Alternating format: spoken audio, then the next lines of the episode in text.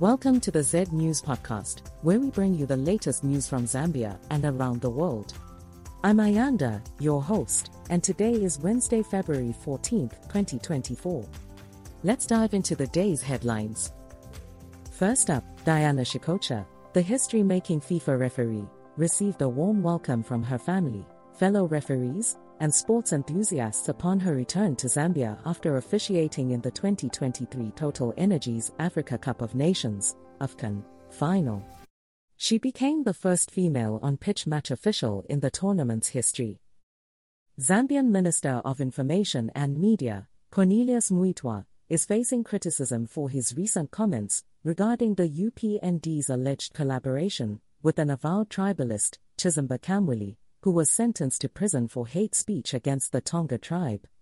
Many believe Mweetwa's statements undermine the unity of the UPND.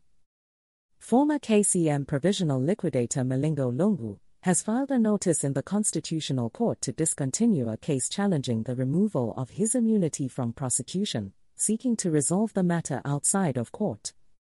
The Lusaka Magistrates Court is set to visit a property in Chilliere Township, which is part of a 300,000 US dollar loan collateral dispute involving Given Lubinda, who faces four counts of possessing property suspected to be proceeds of crime.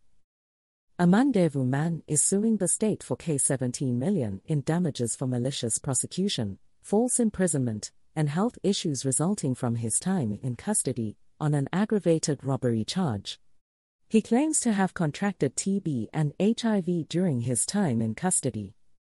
The Zambian government has distributed fall armyworm chemicals to all 116 districts to combat the outbreak, with the infestation rate now at 24% nationwide. President Hakainde Hichilema urges the actualization of MO signed between Zambia and other governments, including two MOs with Ghana on political consultation mechanisms and cooperation. The chief government spokesperson claims that citizens now have the option to buy a bouquet of flowers or mealie meal for Valentine's Day, which wouldn't have been possible if the previous government was still in power. Vandals have damaged a Zesco transformer in Lusaka West Kasuk area worth 15,000 US dollars, causing concern over increased cases of vandalism and economic sabotage. A taxi driver's body was found in Lusaka's Chalala area, believed to have been murdered, with police opening an inquiry file into the matter. Zambian midfielder Miguel Chaiwa joins FC Schaffhausen on loan from Young Boys to gain more game time after impressive performances at the Africa Cup of Nations.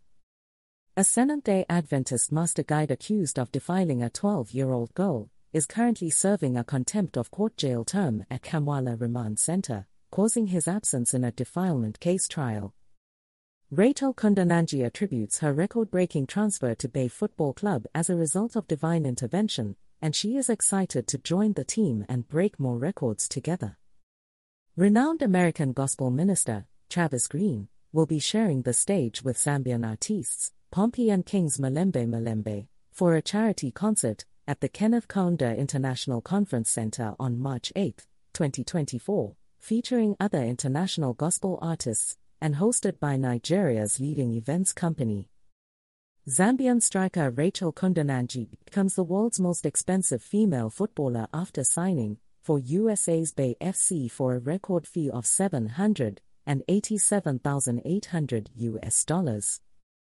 UPND calls for investigation into leakage of private conversation between Information Minister and KBN employee citing violation of media ethics and right to association. The rehabilitation of 41 camp extension staff houses in Luapula province is progressing, with 50% of the work done and an expected completion date this month, aiming to enhance extension services in the district. ZCCM I denies losing control of Kasenseli gold mine and expects mining operations to resume soon following the resolution of disputes with shareholders and the granting of consent to mine. Zambia National Service completes rehabilitation of main access road at Chunga dump site in Lusaka, with over 90% of landfill rehabilitation works completed, including operational way bridges and nearly complete boundary wall. Agriculture Minister Reuben Mtolo assures Zambians that there will be no maize export until the government determines the country's stock after the next harvest, as they currently have 800,000 metric tons with additional stock expected from early and rain fed crops. The Ministry of Tourism and Arts plans to implement various reforms, including policy and legislation amendments and infrastructure rehabilitation, to achieve a target of 2 million international arrivals this year. The Zambian government has clarified that the 2023 recruitment prioritized secondary school teachers with specific skill sets in sciences, mathematics, information technology, business studies, and Zambian languages, ensuring a transparent and non discriminatory process. The Bank of Zambia has raised its monetary policy rate from 11% to 12.5% to control inflation and steer it towards the target band of 6 to 8%.